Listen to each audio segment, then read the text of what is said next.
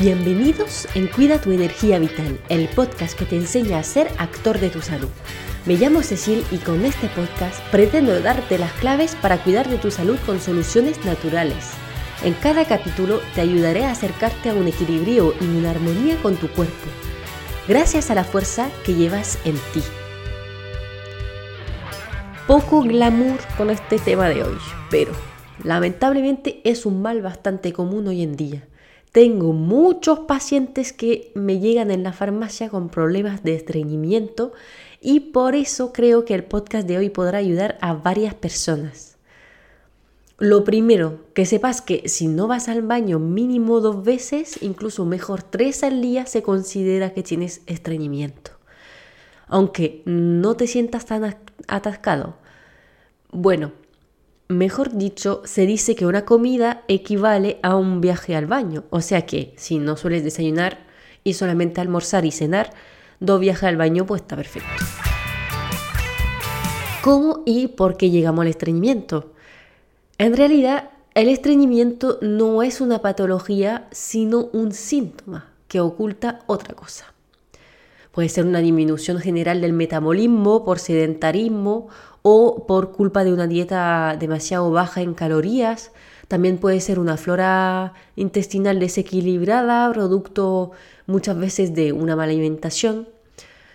Por supuesto, el estrés también puede llevar a un estreñimiento, incluso crónico, tanto como una debilidad a nivel del hígado o del páncreas, ya que los fluidos que producen facilitan la digestión y ayudan a lubricar las heces, lo que es imprescindible para que puedan seguir su camino en el tracto digestivo.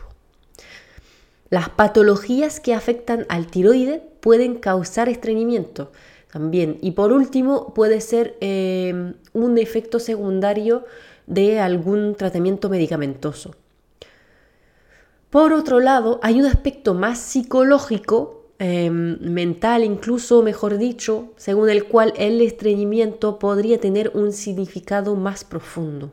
Estamos reteniendo algo tanto como estamos guardando un secreto, que sea consciente o inconsciente, ¿eh? No tiene por qué ser algo muy concreto, de hecho también se puede ver de otra forma. Digamos que para liberarse habría que soltar mentalmente.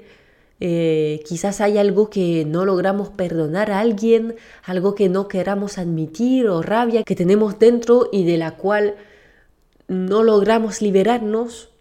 Así que si sientes que puede ser algo así o simplemente que lo has probado todo a nivel más físico, plantéate ese aspecto. Una técnica que sinceramente nunca he probado, pero que me llama mucho la atención y me encantaría estudiar más en algún momento, es la hipnosis. La perspectiva de acceder al inconsciente y poder desbloquear situaciones que te tienen atascado sin que tengas la menor idea me parece fascinante. Si tienes una tendencia al estreñimiento, lo primero es evitar los factores que te voy a presentar ahora. Comer poca verdura.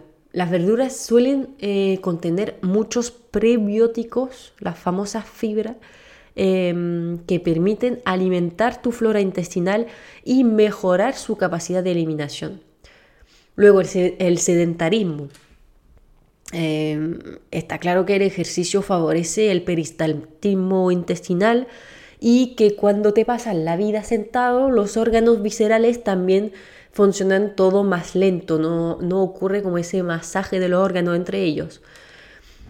Comer en grandes cantidades. Si llenas el sistema digestivo, puedes llegar a dilatar el colon. El intestino reaccionará con un peristaltismo más lento, una vez más, y además un proceso de fermentación que puede ser muy dañino para tu salud. Se observará una proliferación de bacterias patógenas y a lo largo del tiempo se formará una disbiosis intestinal. Lo ideal es llegar a 3/4 de saciedad y no comer hasta sentirse totalmente hinchado, por supuesto. Revisa tus niveles de yodo y selenio también, ya que son ingredientes imprescindibles para un funcionamiento óptimo del tiroides. Y como lo mencioné anteriormente, el hipotiroidismo, que no se detecta siempre con el análisis de TSH y T4, puede ser un factor de estreñimiento.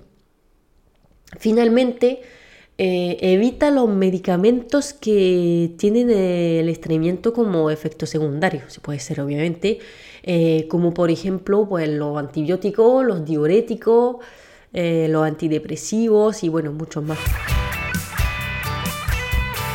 Llegamos como siempre a la parte más importante. Ahora, las soluciones. Bueno, como lo habrás entendido, el problema es que el estreñimiento no tiene siempre el mismo origen, así que es complicado dar un consejo que le valga a todo el mundo. Sin embargo, como siempre, se puede destacar consejos de higiene de vida que en todo caso pues, te hará bien en caso de estreñimiento. Lo primero, como lo sabéis, si habéis escuchado varios capítulos anteriores, la masticación. Una vez más estamos hablando de un problema digestivo, o sea que el proceso de digestión tiene que ser óptimo antes que nada. Sabiendo que la digestión empieza en la boca, con la saliva y las enzimas que contiene, recuerda que los alimentos se deben tragar solamente una vez reducidos en polvo y líquido por el proceso de la masticación. Otro aspecto del que hemos hablado también anteriormente es el hecho de comer menos. Por supuesto, tiene que ser una alimentación saludable y sin pasar hambre todo el día, pero en vez de hacer 3 comidas gigantes, come cantidades más pequeñas y cada 3 horas. Muchas veces soluciona el problema y aparte 3 horas permite pues, dejar su descanso al sistema digestivo, que 3 horas está bien, pero hacer pequeñas comidas y no pasar hambre. Bueno, si masticas bien, por supuesto, recordamos siempre. En cuanto a lo que debería llevar tu plato, pues menos azúcar, incluso menos cereales que contienen muchos antinutrientes y al menos 2 porciones de verduras al día. Añade alimentos lactofermentados. Los lactofermentados serían, por ejemplo, el miso, los pepinillos, las aceitunas. Luego, los zumos de verduras, y cuidado, he dicho de verdura, no de frutas, pues son bombas de minerales y vitaminas que nos suele faltar a nuestra alimentación moderna y pueden ayudar a aportar lo que le hace falta al cuerpo para volver a acelerar el metabolismo. Añado rápidamente la importancia de una buena hidratación, aunque estoy segura que lo habrás escuchado más de una vez. Puedes tomarte probióticos, sin embargo, lo ideal sería que fueran probióticos que conoces, que sabes que te van bien, porque si las cepas no te convienen, a lo contrario te pueden producir hinchazón. Vamos a intentar evitar los laxantes químicos que pueden irritar el tracto digestivo. Además, si lo usas muy a menudo, puedes desarrollar tolerancia, lo que significa que vas a necesitar cada vez más dosis. Una de las plantas bastante eficiente para el estreñimiento es el psyllium, que se va a hinchar de agua y permitir hacer más pesadas las heces y lubricarlas para ayudarlas a bajar. Con el mismo mecanismo de acción tenemos las semillas de lino. Por otro lado, en infusión puedes tomar achicoria, a mí me encanta la achicoria, o la malva en fitoterapia. Otros remedios interesantes en caso de estreñimiento sería simplemente el aceite de oliva. Lo dejo aquí, aunque dudo que falte en tu alimentación. Y también la arcilla, a la cual he dedicado un podcast entero por si quieres entender su mecanismo. Tiene una capacidad increíble para regular el tránsito intestinal. En situación de urgencia por estreñimiento crónico, se podría utilizar el cloruro o el sulfato de magnesio, que tiene un efecto depurativo bastante potente. Cuidado con la dosis, no abuses y tómatelo por la noche, porque así va a actuar durante la noche y puedes ir al baño por la mañana. Finalmente, puedes estimular tu peristaltismo con un masaje y utilizar alguna técnica de relajación para disminuir tus niveles de estrés. Aparte de tratar un mal psicológico más profundo si es necesario, como lo hemos comentado. Bueno, espero no haberte perdido con toda esa información. Como siempre, recuerda que lo más importante es encontrar el porqué del síntoma, en este caso el estreñimiento, para poder actuar en el origen del problema. En gran mayoría, la modificación de la alimentación, hidratación y higiene de vida, o sea, disminuir el estrés, hacer ejercicio, suelen ser suficientes.